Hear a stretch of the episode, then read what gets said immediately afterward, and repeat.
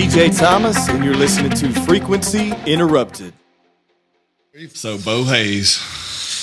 Well. We're we're in here, and okay, so this is the uh, very first episode in the new studio, and this is at your venue. So, thank you so much. No, I, I only, probably.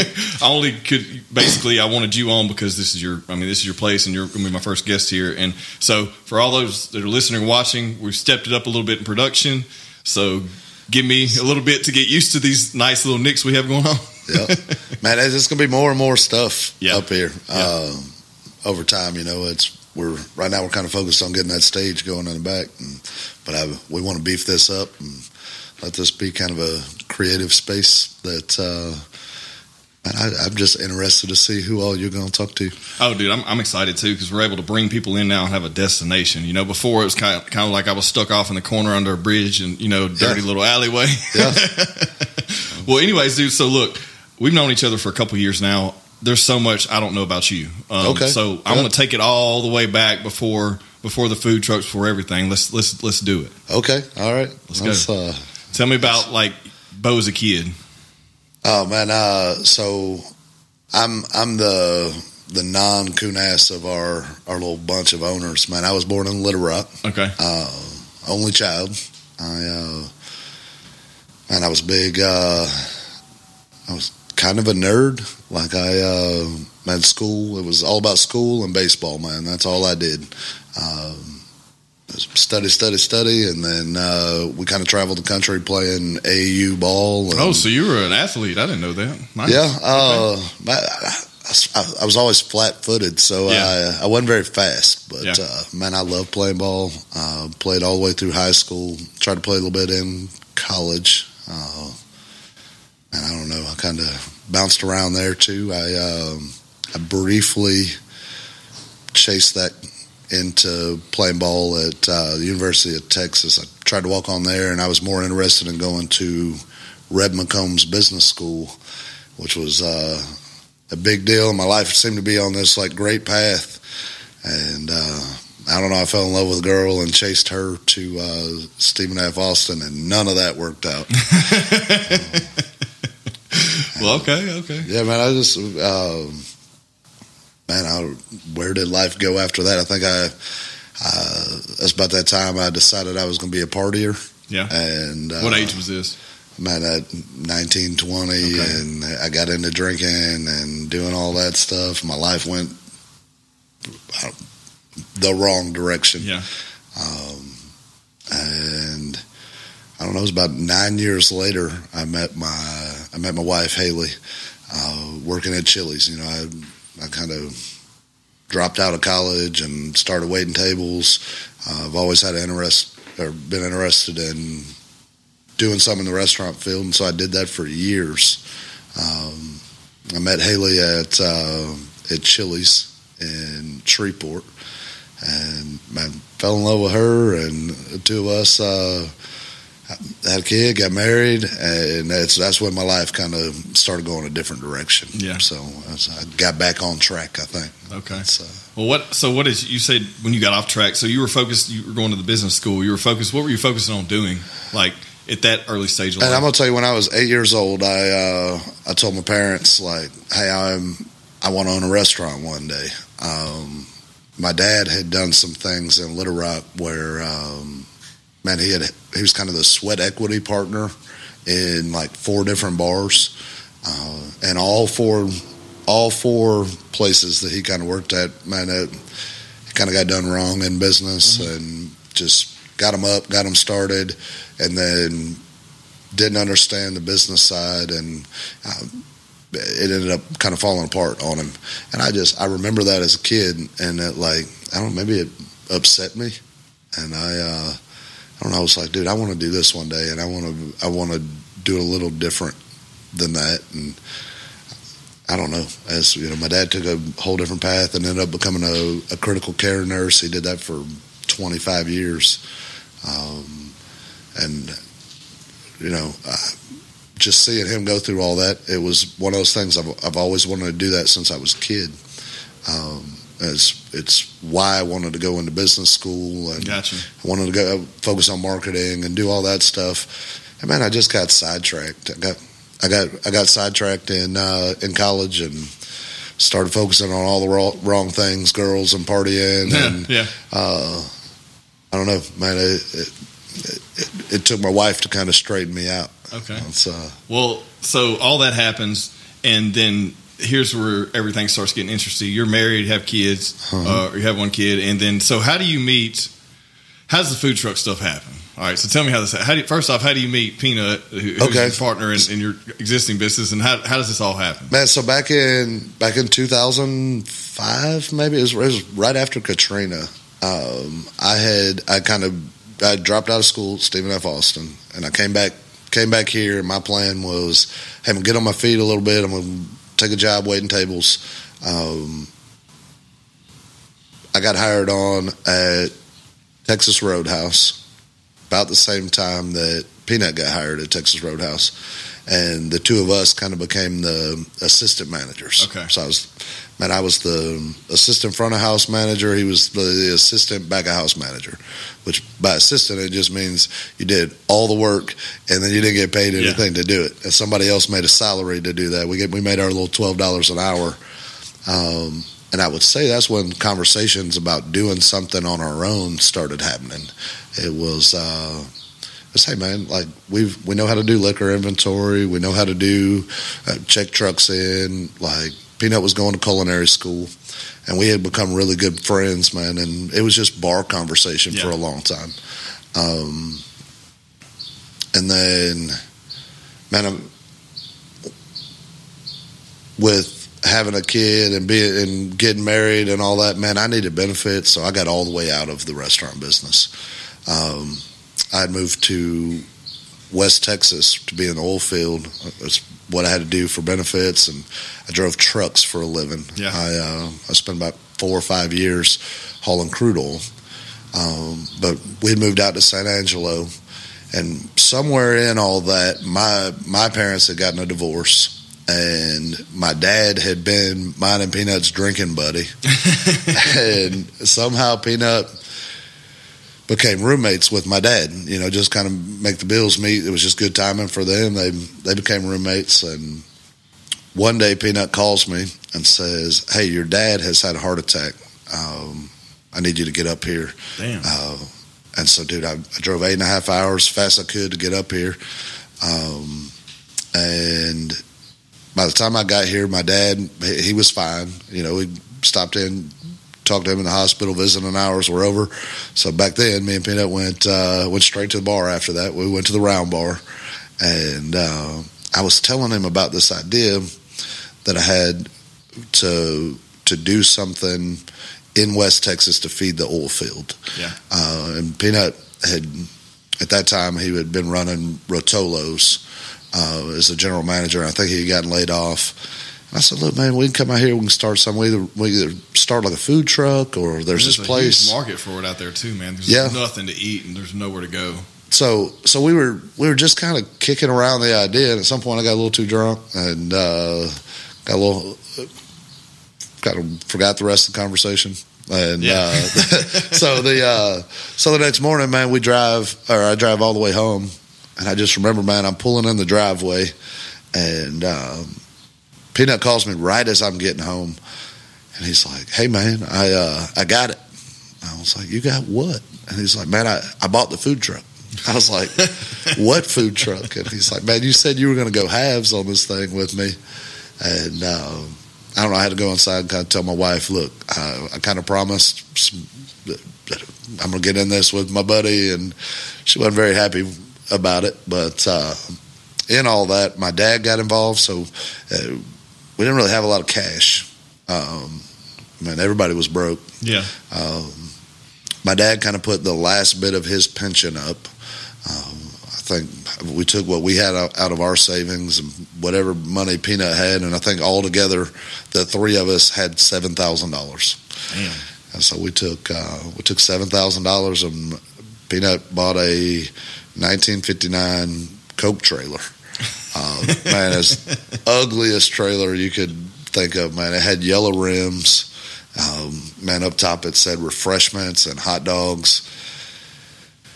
I was like, okay, like, man, y'all, like, y'all, y'all get it fixed up, and we'll, Peanut wanted to get it going, work some kinks out, and then he was going to come to West Texas. Somewhere in all that time frame, um, I was still on the road. And, uh, man, we came up on – I had two really bad accidents that I was kind of the first responder to. Oh, okay, yeah. And uh, so I had kind of gotten shaken up and didn't really want to drive anymore. It was how I made my living for my family. Um, we had some other stuff going on. I think my wife was a little homesick. And, man, we had kind of hit our knees and prayed about, look, how are we going to provide – for for our kids if, man, I can't do this for a living. We made the decision to first transfer back, um, and I, I transferred to Haynesville, and we were like, man, we can just do the oil field stuff here. Well, I didn't get along with my boss very well when they transferred me here, and I kind of told him to get bent. Yeah. And uh, just quit. I quit on a whim. Uh, I was making the most money I'd ever made. Um And I, I was so proud when I did, because the dude was like, well, what are you going to do for a living? I was like, man, I'm going to go work on a food truck with my with my best friend. And I still remember that dude kind of laughed at us. Um, I use that as fuel now. But, man, I had to go home, and I had to tell my wife, like, hey, I'm, I quit this job making all this money and making these benefits, and I'm going to go work with Peanut. She looked at me like, what are you talking about? She was like, at the time, Peanut – had just gotten everything put on the truck, and he had it set up pretty regularly at the Family Dollar in in Greenwood. And when I'm telling you, he's maybe selling like five to ten po' boys a day, and he's staying out there for like eight hours. He's making Dang. he's making no money. Yeah. Um, and I remember the day I quit, like he was set up in in Farmerville at this little festival. What year was this around? This had been two thousand fifteen. Okay. Yeah, something like that. Um, and so, you know, Peanut is, if, if, you, if you know him, is probably the most likable yeah. person. Doesn't get mad about much. Um, I mean, I've been friends with him for since for a long time, since oh five. And I've, I think I've only seen him mad once, maybe twice. But that day he got really upset. Yeah. I, uh, you know, I'm... I met him in Farmerville, and I was like, look, dude, I quit my job. He was like, what'd you do that for? I was like, well, I'm coming to do this.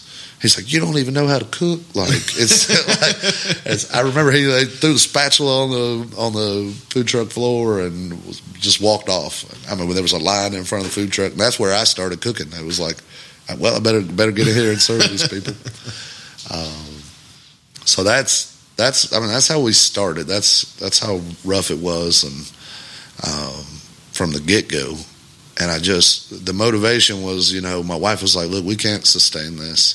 Like she's like, if we can't figure something out, we're probably going to get a divorce. And I was like, look, just give give me and Peanut six months. I said I've always wanted to do this. Like I just need a chance to to try to chase it. And so she did. She was like, look, I'm. I'm You got six months. Let's see what it does.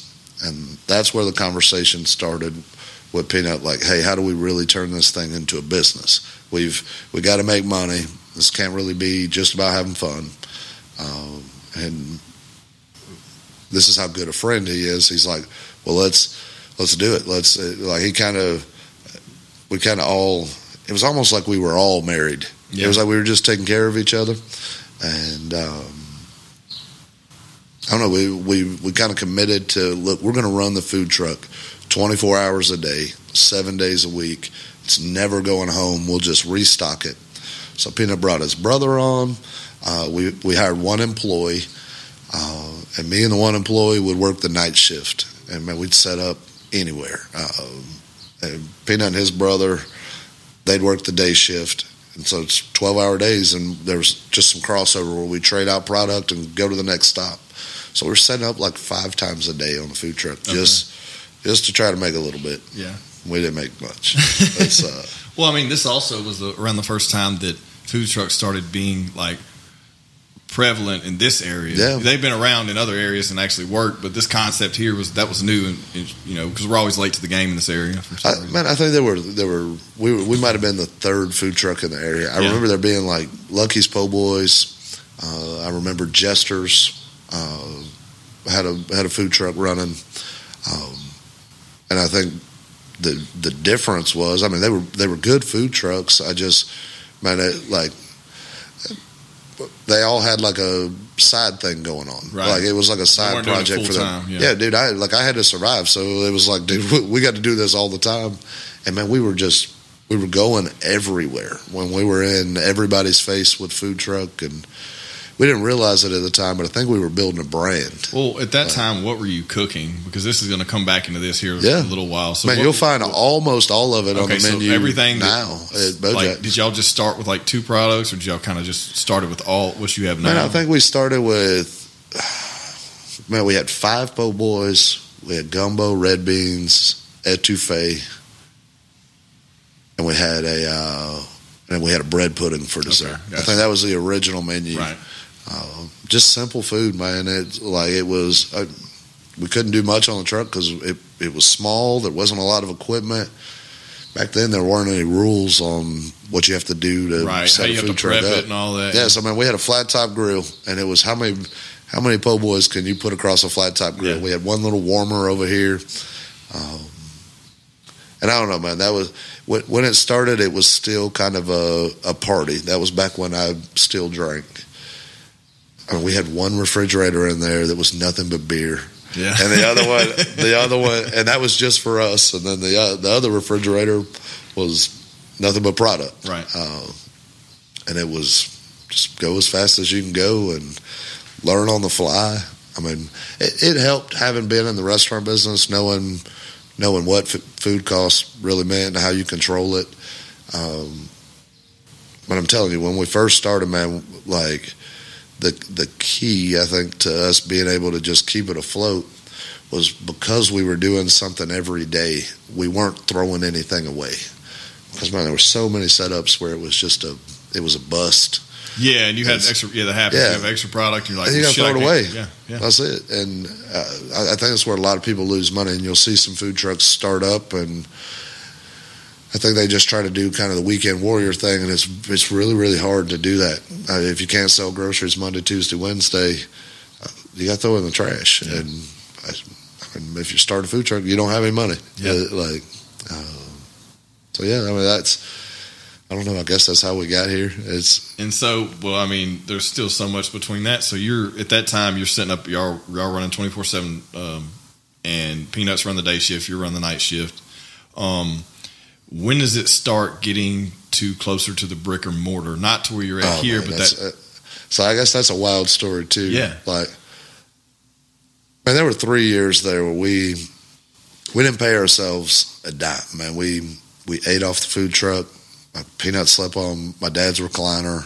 Um, I mean, the little house we moved into, dude, it's four hundred fifty dollars a month. I mean, so you can that imagine what you, you get. Yeah. Yeah. yeah. It's, uh, so we're doing that for three years. And I just, I remember kind of our turning point, and we talk about this a lot. It's, we call it our Coinstar Day. It's, So we knew nothing about business when we started. When I tell you, it was all just on the fly. We um, we didn't really know anything about paying sales tax. Like we thought we were paying it. We thought we were paying what we needed to pay. We didn't have a C P A. We didn't have any of that stuff. And we get a phone call on a Thursday, and they say, "Look, like we think you owe us twenty. Your estimated tax is twenty-seven thousand dollars." Shit, dude, for a year. I, I don't know how long yeah, it had been yeah. since we hadn't paid it. We were just running. Oh, yeah, yeah. And um, so we're like, well, dang, dude, that's that's everything. And we're still short like a thousand bucks. We don't have everything to pay it. So we paid everything that we could pay. Um, and we pretty much were like, look, that's it. Like, it's we're not making any money. We're done. We quit. The plan was go get another job on Monday. Um, like back and, in the restaurant business or?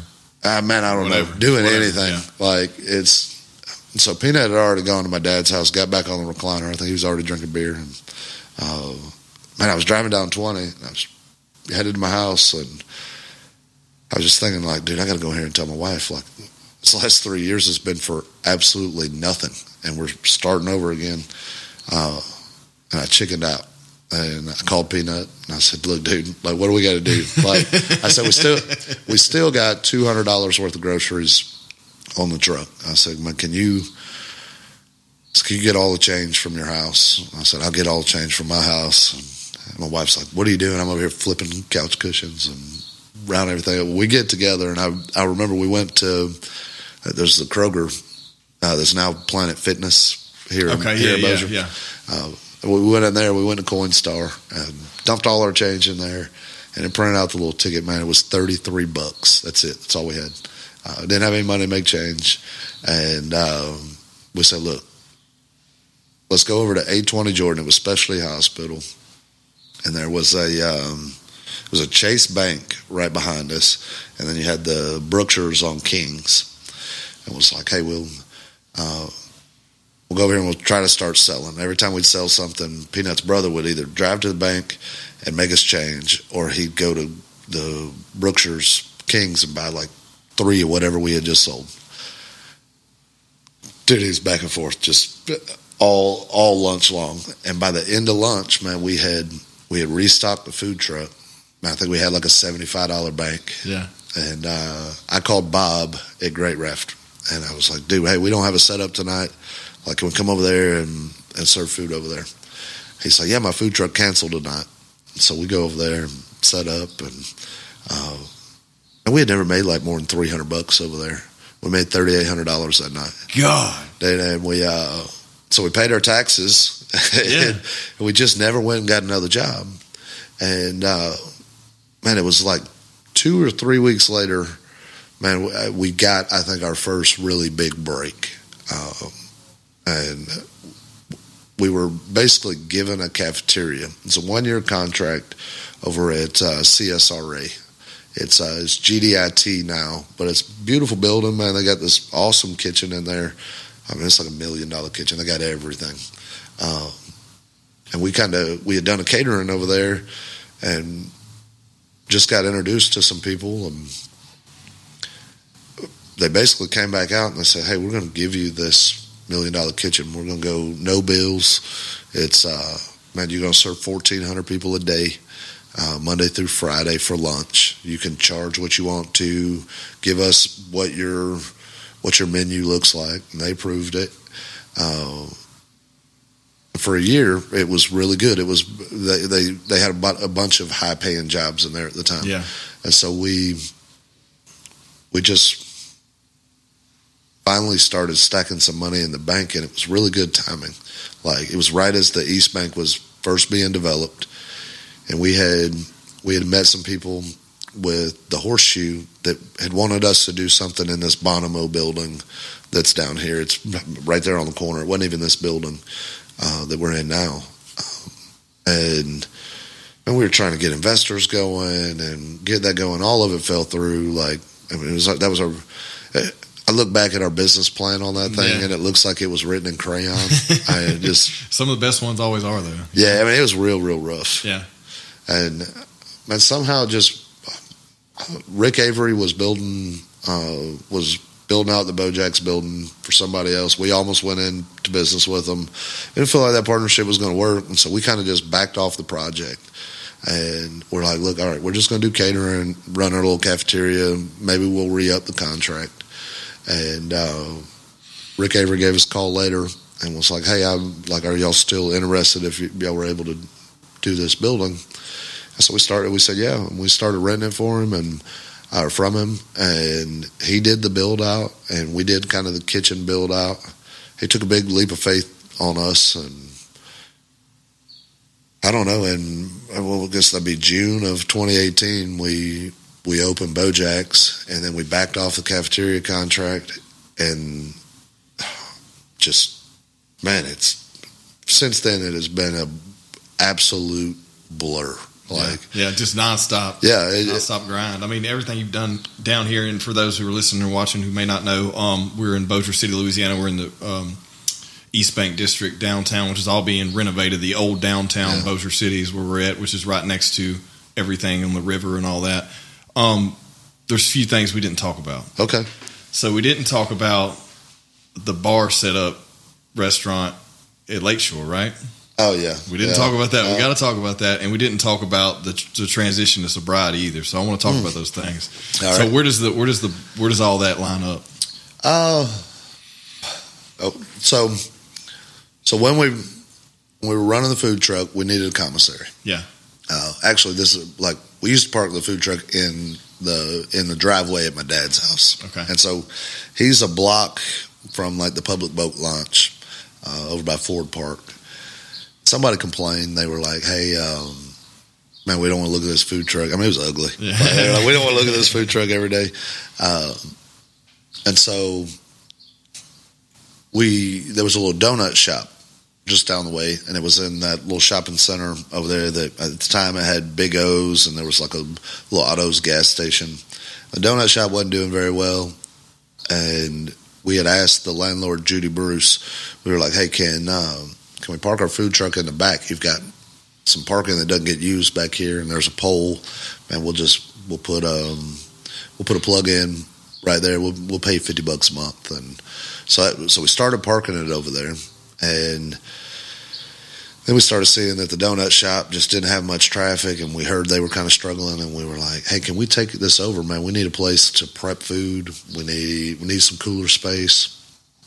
So we moved in over there. And we weren't going to open any type of storefront. It was just we needed a kitchen. Yeah. Um, and it was small, nine hundred square feet. And um, I guess the somewhere in that, like, you know, we would we would go down to Bayou Daiquiri, which was in the same shopping center, yeah, after we would get done. In this area, they know exactly where that is. If yeah. you're not in this area, it's just basically a local dive bar. Yeah, it was a dive bar. Like, yeah, and, it but, says Bayou Daiquiris, but it's really it's just a dive bar. Yeah, and so we would we would come rolling in off the food truck at night, and then it was like, okay, well, let's go down here and grab a couple beers. And eventually it flipped the other way. They were like, hey, y'all still got the kitchen open down there. Like, we're hungry. There's nothing to eat.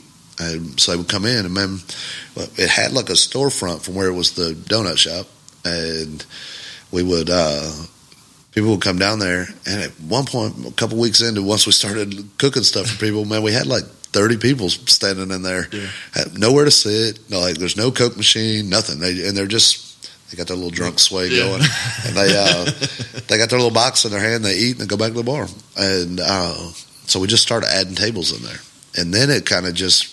We added a Coke machine, and then Peanut's brother started running the little counter that we had there, and it kind of became like a little neighborhood, just small sandwich shop. Um, I miss that place a bunch, man. Yeah. It's uh, the like we would have people walk in off the lake, and they'd have like a. They just walk in. Everyone would walk in the back door. They would walk in through the kitchen, I feel like and they'd come out front. Too. They may or may not have like just thrown some beer in the cooler, yeah. like. But they would walk in with like a bucket of like catfish that they had just caught, and they'd be like, "Hey, like, can we cook this?" Or, yeah, we'd cut it up and cook for them. Like, I mean, no rules, man. Right. We just we're just winging it. Um, so all that happened uh, somewhere in there before the cafeteria. Um, I don't know. Well, I walked in there maybe two or three months ago, and it started like bawling, crying. Yeah. Like it, we had a lot of fun in there. Like my kids, like did their homework in the in the corner. Like I just, I will always be like this with that place. Uh, I saw the new owners of it and talked to them for a long, long time. Uh, so yeah, all like that's that's a special place for us, just where we got started. Yeah. Um, now the sobriety thing. Man, you start running a business. Like I used to, I used to drink and have a little fun doing it, and I think you start throwing. Man, now I've got a family. Like now I got a business we're trying to make it on. Like the pressure of all that started adding up, and something had to give. You yeah, because then it makes you want to drink more, and then it yeah, makes it hard to run it, a business. Dude, it was terrible for my family, yep. and mine and mine and Haley's relationship was not good. It was in a really bad place, and I, I don't man, we almost got divorced over it. And uh, I don't know, like I, I kind of made her promise. I was like, look, it's like I'm gonna, I'm gonna try. I'm gonna try to quit drinking. Um, Now, how much uh, were you drinking? That's oh, a lot. Like I mean, like, Peanut, is a lot? Peanut, like a case of beer a, a day. Case a day. Okay. Yeah. Uh, you know, what was your beer? Uh, whatever the cheap beer was. Anything. Anything. Because yeah. I remember uh, before we met, I remember seeing you guys drinking Pabst Blue Ribbon up at Grub. Yeah. Back yeah. in the day. That it is. was like dollar beers or whatever. Yeah, and I, man, I just, like in college, like, I, you know, most people go to college and they they let loose and they have fun at college. Yeah. But, and then they grow up, and like it just took me a little longer to grow up, yeah. I think. And, but quitting drinking was best thing that's ever happened to me personally and in my marriage. And, uh, you know, I struggled when we were going to open BeauxJax. It was it was one of those things like, man, I had just quit drinking. Yeah. And it's like, okay, well, now we're going to open two bars. Well, I like, I don't, get, I don't get to make all those decisions myself. I mean, it's, number one, I knew that, hey, you made money here. And then my business partners want to do it too. Like, man, those those first couple months as we're planning all this out, like, man, I had a really good conversation with Justin Hagler from Simple Church, and it was like, man, where do where do I fall in this? Like, how and it's is this going to be a problem for me? And and it hasn't at all, which is crazy to me. Because that's always my question in my head, like, how are you around drunk people? Like, people are having a good time drinking, you know, in a bar setting or whatever. How are you around that and not want to do it? Man, we, when I say we, like, me and my wife hit our absolute bottom. Like, I mean, it was, it was the lowest point in my entire life. And uh, I think the thing that kind of, when when Justin and I were talking, it's like, man, like, you got an opportunity to be in in a space where you're in the mix, man. You're I, I get to see people when they hit their bottom. Um, it's we get to be responsible mm-hmm. with it. Um, now people are gonna go drink anywhere, yeah. Like, yeah. But but I I don't know. Uh, like I'll never like. You can't ever convince somebody to stop drinking. I know that because I was an alcoholic. Uh, but when people hit that point, where do they turn and who do they go to? Like, man, I, like we just kind of talk about that. Like, I get to be that for somebody. Yeah, you know, it's uh, I don't know. That's been kind of a special thing in this. You wouldn't think it because, man, we're running we're running bars, people having a good time. But look, man, we try to close it down early. We don't want all like we we. We work really hard to make it a very safe environment for people. And and when there are people that are struggling with stuff like that, like, then we're doing everything we can to direct them to some places where they need to go. Yeah. At the end of the day, man, we just want to come in here. We want to be good to people. Yeah. And I, I don't know. I'm not going to make decisions for people, but I want to be here when people need it. I'll kind of, it's, does that make sense? Yeah, like, no, I mean, it does. It's just interesting perspective because we've never talked about it. And I always thought, like, I drink. I don't drink. I mean, I drink maybe once or twice a week typically. Mm-hmm. Um, I'm not a beer guy. I like tequila. Um, mm-hmm. But I, there was a point in my life whenever, um, kind of like you said, and it's been over the past two or three years, that I realized that I, I'm going to up my game, up my game with this podcast, up my game with my business, do it, up my game in life, yeah. and focus on things. And, okay, you're in your early thirties now. What do you, you start putting money in the bank, doing all these things? Yeah. And I realized that, man, I'm spending money going out, doing, you know, doing this stuff and, you know, just not – Not really. I, it sounds good during the day, yeah. but then once five or six at night hits, it shuts off. You yeah, know, I'm gonna tell you, there's there's there's those people, and and I think this is who we want to cater to. Like beer, beer and alcohol is not an issue for them. Man, they no. they they can go out, they they can drink one or two. Yeah. I was not that guy. Me either. Once like, I start, I want to keep. Like I, I'm not a one drink guy. Yeah. You know, like I want to have a drink. Well, shit. One drink's not going to get me get a little buzz, you know. Yeah. I want to have two or three, and the next thing you know, especially if you're in the zone, you're with your buddies. Then yeah. it's an all nighter, and then you can't like you start doing that. And, and another thing is like the people around you start changing, you know. Yeah. Like you notice that. Like I quit doing that, and all those people started. I'm not around those people anymore. I'm around people that are, you know, like we're yeah. sitting here having conversations. Yeah. People like you, and, and it's interesting how that all starts happening. It's pretty weird, man. I like I thought it was going to be very very hard for me to be around it, and I don't man I, I can go sit at the bar and me and Peanut can have a business meeting at a bar. Yeah. And I it, I just completely lost the appetite for what it did for me in my life, like, and that's how it affected me. That's not how it affects everybody else. I just for me I was full throttle, like We're going we're gonna go drink twenty-four beers. I don't care if they're hot. Like, it's, it's, it, it made, like you can't. I can't be a leader in my in, in my household that way. It's uh, like I damn sure can't be a leader for eighty, eighty-five people on this block. If I like, I'm coming in hungover. Or like I just, I, I think I, I, my new vice became like, and all and what I got consumed with is, man, how big can we make this thing that just kind of took life by itself? Well, like, it started like, literally started as four people in an old Coke trailer, and now you have no, and it's and all, and all that has grown. I mean, if yeah. I could tell you like where we are now, and if anybody doesn't know what we're doing down here, so BeauxJax is just a small piece of the of what we're doing in the East Bank. That that was the one that we got started with. Yeah, but then you know, Doug Doug has as Doug Rogers has BeauxJax, man, and that was the next big jump in business. I think for both of us, like. We kind of, it was the first time we developed uh, like um, a dinner with an experience atmosphere, and and and it became a really good marriage. I, if, if if you don't know that story, the so we opened six months later. I think Bayou opened, and then the building next to Bayou kind of became available, yeah. and and. Man, we had just become such good friends just in the back alley back here that it was like, look, man, none of us are far enough along in business that we can go over there and buy that property. But it would be really cool to do something together. And, man, we just piecemealed that together. We took P and L's and everybody collateralized different things. We had an awesome banker, and um, Don Tubbs had talked to us. You know, he was one of the owners of the building at the time, and it all kind of made sense and came together, and that's how we opened Frozen P-Row. Yeah. And it, it, I think that that's where the spirit of our little thing here got started. It was just became a, man, businesses working with other businesses is the way to go. Like this, the, the competitive way that every other restaurant does it, and it's like, man, my restaurant's going to be better than your restaurant. My re- Yeah, like, right. And everyone like, wants, no one wants to work together. That's that's like that in any industry. Everyone like, sees someone as a threat instead of a, as an accomplice. That's it. And, and and and now there's this whole thing, I would think, block-wide here that's yeah. come from that, that is it's very much the rising tide mentality. Yeah. Man, if, if we can get more people to come down here, everybody's going to feast. I, I don't think...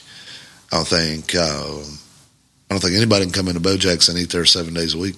That's, uh, I lived on BeauxJax for three years, bro. Like eventually you get tired of it. It's, yeah. uh, but but I would say I'd say that's kind of become the mentality on the block here. Is man, we just be good to each other and help each other and be honest with each other. And uh, it's weird. Like we like I, t- I was talking a lot about my marriage. Like there's a different marriage that's here, man. I'm married to like six people. Yeah. It's uh, it's it's the other owners and uh, their spouses. Like that's what I love about what y'all do. Everyone's included. Like even even the other people who are in this business helping manage you, their, their spouses. It's like y'all are all a big family, and typically that doesn't work in business. Uh, but for some reason, y'all figured it out. It's it's communication. Yeah, and it's the same thing in your marriage. It, home it's like if you can't communicate and you you can't just make the commitment that hey when it gets hard, because I'm, I'm I'm gonna promise you we've we've got ninety, ninety different opinions across yeah, course, the block on how things should go, and but and I think this is what this this year more than any what I'm the most proud of is like how how well everybody is kind of learning to talk to each other and hash things out between the businesses. It's it's we've we've learned to just say, hey, we're we're taking a general idea. Now everybody punch holes in it. That's what works, what doesn't work, what works for you, what doesn't work for us. And you know, it hasn't always been that way. It, like we we were all new to, I mean, relationship wise with each other, like. We're just learning how to communicate now, and now it's becoming fun. It's, yeah, because you, you, at some point you see, okay, even those who are involved that weren't from the beginning see yeah. that this is something that's not going anywhere, And so, like, this is at this point, it's a, maybe I, I hope not. No, I mean, no, I mean, at this point, it's a legacy thing, right? You're building, yeah. you're building. You started as one restaurant, then an, a, a small event venue that's turned into a mini bar and restaurant as well, and then another restaurant that's created a nightlife, and now you have an entire heartbeat. And then you create event venues on top of that, like, you know what I mean. I, man, we I haven't even talked about that either. Man, I don't, I don't, I don't know how all this stuff happens. I've been a fly on the wall for this whole event thing, like the venue that you've been doing, which has been just been amazing too. And I know that about kicks your ass. Yeah, no, it's this. This might be the hardest part. Like, I mean, look, I guess maybe I've, we've been in the restaurant business our whole life, so we kind of understand or know everything that's going on. We we we paid our dues in that field. Yeah. Well. During COVID, like, I guess uh, we we had talked to the city about utilizing outdoor space. Remember, everybody had to eat outside. That's another thing we didn't talk about. We got to talk about that, because what you guys did during COVID was phenomenal, because everyone else panicked, but you you, you just was, basically adjusted and just moved, like, it, forward. It may have looked smooth, but... Oh, of course, I, I know it wasn't, it, but you, you definitely pivoted and made it work. So that was the scariest moment of my life. All right, so... Uh, and, and I and I think I could speak for everybody on yeah. on the block that, that I mean, that's what it was. It just fear, straight fear. It was. Um, I remember they they said, "Hey, we're going we're going to shut it all down. Uh, you can do curbside." Well, dude, we got all these employees, and this is the first time in my life where I've ever been responsible as for yeah. everybody. Yeah, and. I want to say I want to say it was it was eighty, eighty-five employees kind of across the block, and we handled this as a team too. Man, it was the team from BeauxJax, the team from Bayou, the team from P-Row. We put them on. Everybody went to the P-Row's patio, and just all of us got up there and kind of talked to everybody, and we were like, "Look, we don't have a job for y'all to do anymore, and we don't just have the money sitting in the bank to take care of you." And uh, man, I just remember, like, everybody's bawling, crying. Like, it was uh, there was one of those moments where, like, man, we prayed over, over everybody. We were like, look, this, and just seeing everybody crying, it was like, look, this is what we're going to do. Like, we're we're going to take our ownership structure, all our spouses, all of our family, our management team. We're going to keep paying. We're going to keep paying our managers, because we have to have somebody come in and help us do this. But we're going to work nonstop, yeah. doing this curbside. We're we're going to do all the videos, do all the social media. We are going to cover our food cost, and everything else we make, we're going to give to our employees. Yeah, um, that's where it started, and then we came in here, and so Brian, my G M, his wife Brittany, who's our caterer manager at Chef's Table now, she um, she came up with this awesome idea. She said, like, hey, we can feed every, every wing of every hospital. Yeah. Um, and then we were like, yeah, we could do like a Jerry Lewis-style telethon. And when we set up like a phone bank, and we had this little wheel you would spin. And Brittany wrote down every wing of every hospital and dropped it in the wheel. And we put this big dry erase board up. And uh, I've never talked so long in my life. Like, me, me, and, me and Peanut talked for like four hours on Facebook Live. And And it was like, hey, we're going to take a two hundred fifty dollars catering package. That's what we're going to send out to these hospitals. But we're going to take one hundred dollars off, because we're not trying to make any money. Yeah. I said, all we want to do is we want to make our food cost, and we want to put one employee back to work. Uh, and then we're going to feed the front line. Um, so, man, like, we went for four hours, and over that four hours, I, I can't remember the number, it, like, but it was a lot of money. I was, remember when this was, was going was, on. It was, it was we, high. We, we raised thousands of dollars. Yeah. And... Um, And we fed almost every wing of every hospital. Actually, we had to start feeding fire departments and police departments, like, just because there wasn't anybody else to have in the wheel. Yeah. They, they emptied it. Um, and so that got that got a lot of our staff kind of taken care of for about a month. And I think because we then had a staff, like, and everybody else had to lay everybody off yeah. too. So the the National Guard came around. And they, they were like, hey, we need somebody to feed all the people that are doing the testing. We had the staff. And so they gave us this big, giant contract to feed all the people that were doing the testing. And it said, okay, whatever happens during COVID, everybody's back to work. Everybody's going to get paid. Um, we just kind of this theory, and it's worked for us so far, is if we make ourselves the last to eat, man, I, like we end up with like a really loyal staff. Yeah, they I mean, work hard. Yes. Uh, eventually, we'll make our money, but it like you got to put I put the employees out front. Like we can't. We need we need help to be able to feed all these people. Like it's that, that's that's the whole point of hiring somebody. And if what, what's the point of me being up here and saying, "Hey, like we're gonna make our money, but y'all can all y'all can all go home." Like yeah. I don't know. That's how COVID went. Well, that's I mean, well, first off, you gave people inspiration to you know you gave other business owners um, some type of format to go off of a little bit. You know what I mean? Like you know, and then also like. You didn't have to get rid of anyone, you know, and I mean, you may had to, but I mean, as far as you kept people working, but what I, t- well, we have these conversations with people and people, and you watch all these self-help videos and all this shit with business, but what it boils down to is you have to put your employees first, mm-hmm. your clients second, and you last.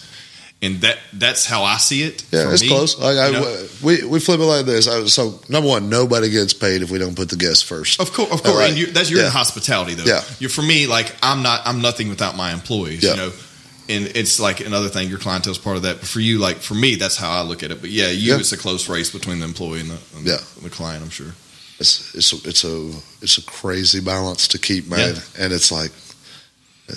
How how we and I and I would say our, our our whole ownership team, like I mean, none of us like went to business school, like right, no. none of us have a lot of experience, well, I mean, man. It's like we're shit, we're it's, it's we're winging it, man. Yeah. It, uh, it's a racket, anyways. I mean, I got my degree online. I didn't know shit uh-huh. about business. I got a business degree. I was in oil and gas for ten years. Mm-hmm. I knew I knew I knew one thing: how to work with. Customer service. Yeah. I knew that if I was the one that was getting the shit out there, they were going to keep using me. Yeah. And if I didn't, they were going to not use me anymore. Yeah. You know? And then, so I just kind of transitioned that. And it's the same thing. I mean, it's like you, there's no, there's no class that teaches this shit. You have yeah. to get in the, you have to get in the weeds and you have to fall down a lot and get your ass kicked too. Oh man. It's like people talk to us all the time. Like, like this is the new thing. Like we hear like, oh, must be nice. Oh dude. I, oh I, no. Yeah. I can't stand that shit, man. Oh dude. Like well, if, if they only knew. Well, like, yeah, it must be nice. But was it nice? Um, when I was going to that Corn Star with twenty dollars to my name, was it you know was it nice when I was working um, fourteen hours standing in here feeding drunk people and I wanted to oh, drink, like, you know, or I wanted to be home with my family, you know, or whatever. Man, you know? it's it's, the, it's the, the the number of hours that I've lost with my kids. I think is yeah. the one thing I regret the most. Like, and it's I'm I'm really happy that that time is kind of coming back around where like you can double down and give them attention. Yeah. yeah. And it's cool. My kids are age where, like, man, I, I'm able to hire my daughter to come up here and work. That's pretty neat. Hell yeah. As, uh, I get to see them more and more. Well, but. And then you instill that in them early, too, where they're seeing all this going yeah. on, right? And it's something like you didn't get to – I didn't experience that type no. of you know, childhood. I experienced they were working all the time. I didn't get much yeah. time with them. And it wasn't for themselves. It was for someone else, mm-hmm. right? You know, so now it's like you're working for yourself and your family, everyone down here, and all the camaraderie and everything. It's just – what better way to raise someone up into that oh, environment? Dude, if, if I could even begin to explain how much business knowledge they've just – my so my daughter's eleven and my son is eight. I'm telling you, like, like I watch them – like they they have this thing, chore kids, that they've been talking about doing in, in the okay. neighborhood. And, like, I, I watched them put a business plan together. Just didn't touch anything. This is just stuff they've, like, soaked up and – And I've, I've got my eight-year-old asking asking about taxes. Remember, we didn't know how to pay sales tax. like, and and and I'm explaining to them what a tax matters partner is, and uh, like they just soak it up, man. Like I don't I don't know. Kids are like that. I yeah. wish I could learn that fast. Well, I mean, but that's the thing. We weren't in the environment to get it to soak it. So you know they're getting yeah. it from you, right? But we weren't growing up in that environment yeah, to where weird. we had that, you know. Yeah. So it is interesting how that happens. What uh. One of the scariest moments, or probably one of the biggest disasters you've. What, give me a story that but, you've been through, like food truck wise, this this oh, endeavor, uh, anything. Just I'm saying, like breakdown, scariest shit.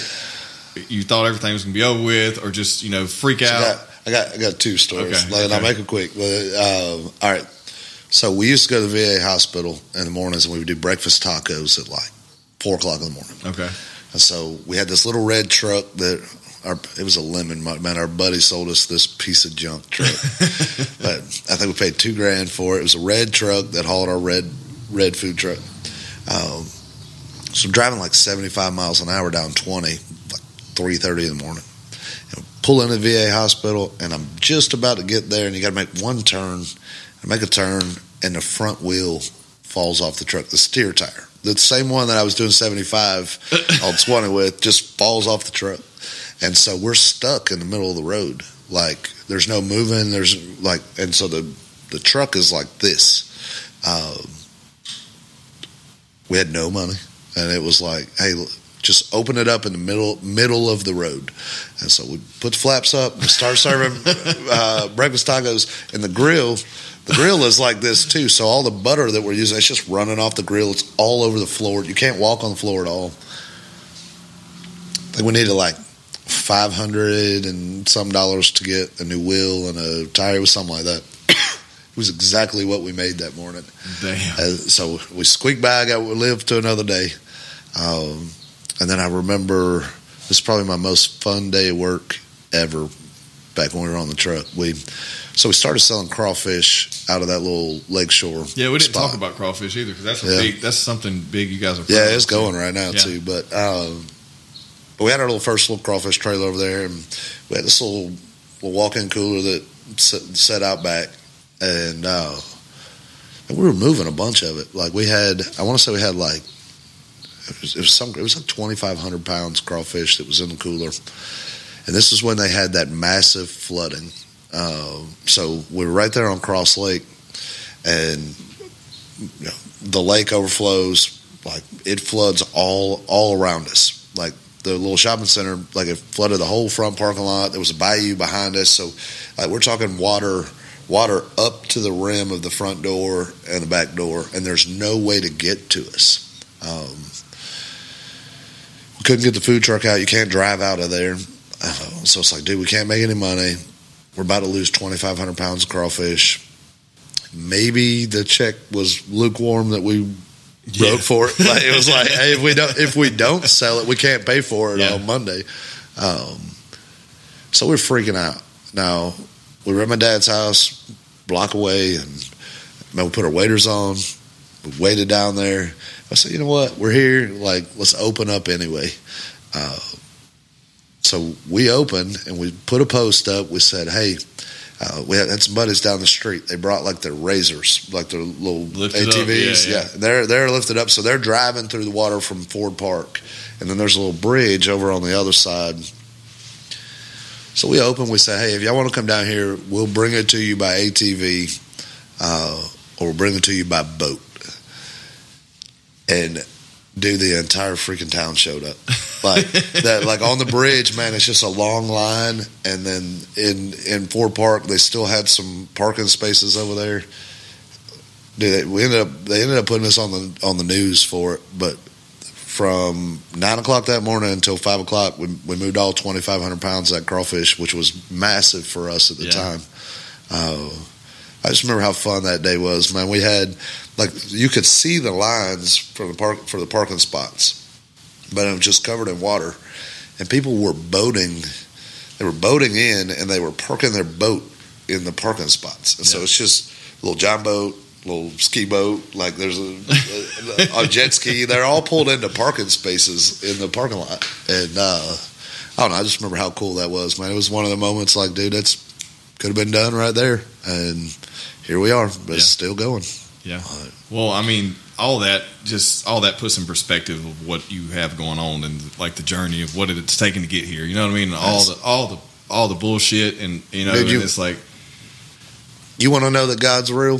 What? Like, yeah, just what, like, like, what? Look at what's happening in, in our business, man. We're not smart enough for this. Like, I think we work hard. I think by working hard, man, you're available for some opportunities. But, dude, all the little breaks we get, and like right when we get all the way to zero, man, he always provides but whatever you know, it is what we need. What you're like, doing, you're you love on people. and you put people before yourself, and that's what nobody does, man. That's the big, the big thing, and it's so cliche. This shit's so cliche to say. It, you know, when you say these things to people, like, you can read a, a meme anywhere that yeah. says p- something positive or some affirmation or whatever, but you guys do so much and never say no. You know what I mean? Uh, it, even when you know that it's not going to make you money, even then you know, you know, where it may not be the best decision or someone may talk shit. Man, I, I like I, I came to grips with the fact that I was going to be broke the rest of my life yeah. a, a long time ago. And so, like, uh, everything we got going now, dude, it's all gravy. Look, I still smoke cigarettes, and, like, so I need I need a pack of Pall Mall Blue one hundreds every day. Like, I, I need to be able to put gas in my truck. Look, yeah. I was I was able to buy my, my wife Her, a, a house that she deserves it, man. She was stuck with me for a lot. And I bought a car, but like, what what do you need after that? No, you, I agree. I like, agree.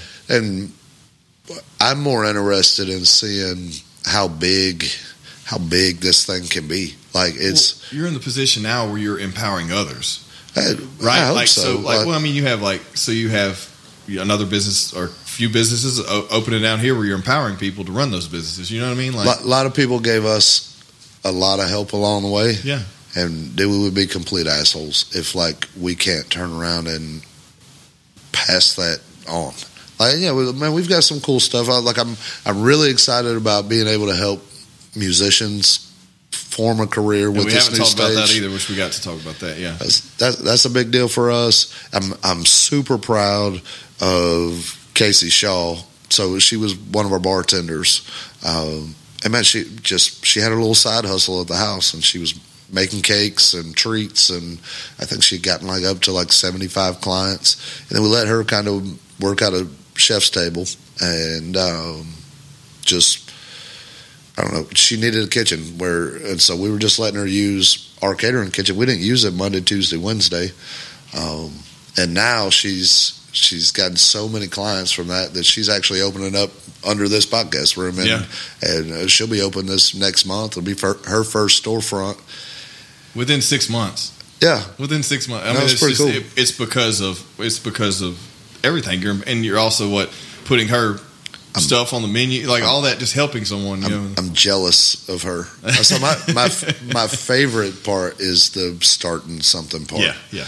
And like, we're so busy, man. I could like, I can't, I can't go in there, and it's not my place. It's her business. Yeah, yeah. But I'm like, man, well, if, if I could, so I'd put my hands it's all fun, over. It's fun, man. Yeah. It's fun. Just like, I mean, and I mean, you have, and you have such a good team of people. I mean, everybody, like everybody deserves recognition down here. I feel like y'all are part of my family now, yeah. you know, and I appreciate you giving me this opportunity being here. I love it. But I mean, like this, this, what you have going on is amazing. Like, I don't think I was at the, this before.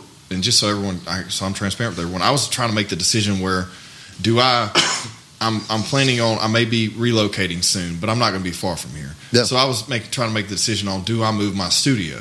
Yeah. Well, the biggest part of this podcast is I do have a lot of a, a larger guests from all over the area, but I also have a lot of local people too, you yeah. know? And the thing is, is like having a somewhere where I'm proud to bring them to. Yeah. You know what I mean? And I could say that here because you have something that's a destination now. It's it neat. Doesn't matter where like, we're at. Yeah. You know, it's just fly in here, drive here, get on the show, and you get to experience all this that it's you would never, you're not going to experience anywhere else. Hey, you can bribe your you can bribe your guests with, hey, they get they get to go axe throwing it yeah, by you. Yeah. Like, man, we'll throw them some food. Right. Like, well, and the, I just I like the creativity part of it. And like, the food thing. Like, the food thing is something you don't get to experience that, especially if you're not from here. Yeah. Everyone that's from here is like, okay, yeah, yeah, Cajun food, that's all we got around here. But you really don't have any good stuff unless it's you guys, and that's it. Yeah. Until you get South I ten. You yeah. know what I mean? You don't. So, like, to experience that and not be from this area is one thing that's huge, too. And, you know, mm-hmm. and then entertainment aspect of what you guys are doing with, you know, constantly having musicians in here, having guys like David Daniels in here, you know, helping you guys with all that. And yeah. Jackie, like you're bringing all these people together that know what, that, that they're, they're shining lights in their industries and they're, they're yeah. trying to build, build brands and do things, but also able to help you. It's just a whole good collaboration thing. So I, I remember when we were first starting down here in the East Bank, like we didn't really know what this open container thing was going to be. Um, Pam Glorioso was the city planner, and I just remember, I remember what she talked about when we popped in her office. You know, we knew we wanted to get down here because we just liked the location, but she was talking about synergy, and I don't know, like I'd heard the word, but I never really thought of like applicable ways that you make synergy happen. And I, I, I think what's working right now is that, man, you you, you got to make it your backyard. Like I, I think if if you can make this whole thing feel comfortable and feel like it's your house, uh, but you can kick, kick shoes off and yeah. get get made at home, and you're gonna see all your friends. Like that's the first piece to building some synergy, and and it, I'm I'm really excited about how much is coming now. So uh, we're we're close. I mean, we're, we're kind of getting close to a finish line for what we're gonna do. We're gonna finish growing out Chef's Table. We've built the venue. Now I need to. I want to find a way that we we help connect all the businesses that are around here to just expand on that synergy piece. Look, man, we've been everywhere on that food truck, and I want to tell you, like like Bishop Arts District, yeah. Lafayette, Natchitoches, like they they all have that. They got just a, a sense of synergy and growth and. But why can't we have that? Yeah, like, they don't see they don't see each other as competition. They see each other as opportunity.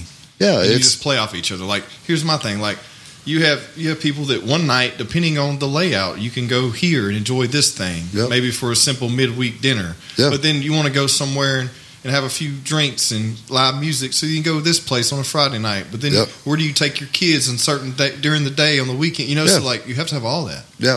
Well, it just I think for years you've just seen people leave this area. Man, they they all jump and they go to Dallas. Yeah. Like, well, I mean, I was about to do the same thing two, yeah. two three years ago. COVID hit and kind of put a plug. I mean, a stop to that for yeah. me, because I was like, well, I got to shake back and focus on what's, what's making money. But I was about to do the same thing. You know, yeah. I really was. Well, it's just what. I mean, we have our own culture. Like, it, people put this misnomer here, and you hear this all the time. Oh, there's nothing to do in Shreveport-Bossier. Like, it, man, there is. If you get out and you try to go out and and, and find it, it is here. And it's not just here in the East Bank. It's and it's it's all over Shreveport. It's all over Bossier. There's there's lots of really creative entrepreneurs in this town that uh, and musicians and uh, that. That that I think everybody's just kind of checked the box and they're like, oh, it doesn't exist, so they just quit going and looking for it. Yeah, and that's what's sad is there's a there's a lot of talent all over this area that is staying here at home that wants it to be something, and and the problem is we got to go out and we got to support all that. I, I feel like we've been blessed. I feel like everybody just continues to support us, and I like man, I'll take it all day long, but. But you gotta, you gotta, you gotta support all the other places too. There's a bunch of music venues in town. There's, there's, there's a ton of little local mom and pop businesses that were just like our little Lakeshore location. You gotta go eat at those places, yeah. like, or they'll never become anything. Yeah. Like, and I don't know. That's what it takes, I think, to grow a, a city that has culture. I'll tell you right now, there's, there's a bunch happening in the East Bank area. So you got, you got Chasing Aces. Kind of coming next to Margaritaville. Uh, that's a um, golf venue. Yeah, I yeah. really feel like you, you do that and it starts bringing the boardwalk back to life and it connects into kind of our little district here. Yeah. But, man, they're building this giant hospital back here. Red River Brewing's moving over here. Uh, we just opened the, the, the new Mexican restaurant down the street. Um, you know, you've... You still have L'Italiano and Flying Heart who have been here. Yeah, and they've kind of started the yeah they're fixtures. They're, they're fixtures here, uh, and then you got a Brazilian steakhouse and sushi and taco bar coming, and and all of those things put together, man, it makes synergy. So, yeah. and and and I know a lot of these people who who run those businesses and do those things. And I'm telling you, like I know what it feels like. We're my ass off to just make something, just create something. And every single one of those businesses that I mentioned all have their own group that that works just as hard. I mean, they they bust their ass to just put themselves out there for everybody to come check out. Yeah, I just that's the one thing I don't like hearing. I hate it when I hear people say, "Man, there's nothing to do with Shreveport-Bossier." Yeah. And so, that, that's something that's been a staple. That's been a staple saying for like ten years, right? Yeah. You know, oh, and the thing nuts. is, I mean, I, I like going other places too. I love to travel, um, awesome. But we got to double down on what we got here. You mm-hmm. know, at the same time, you know, yep. to to build it up to make anything out of it. Yep. Well, man, that's a lot.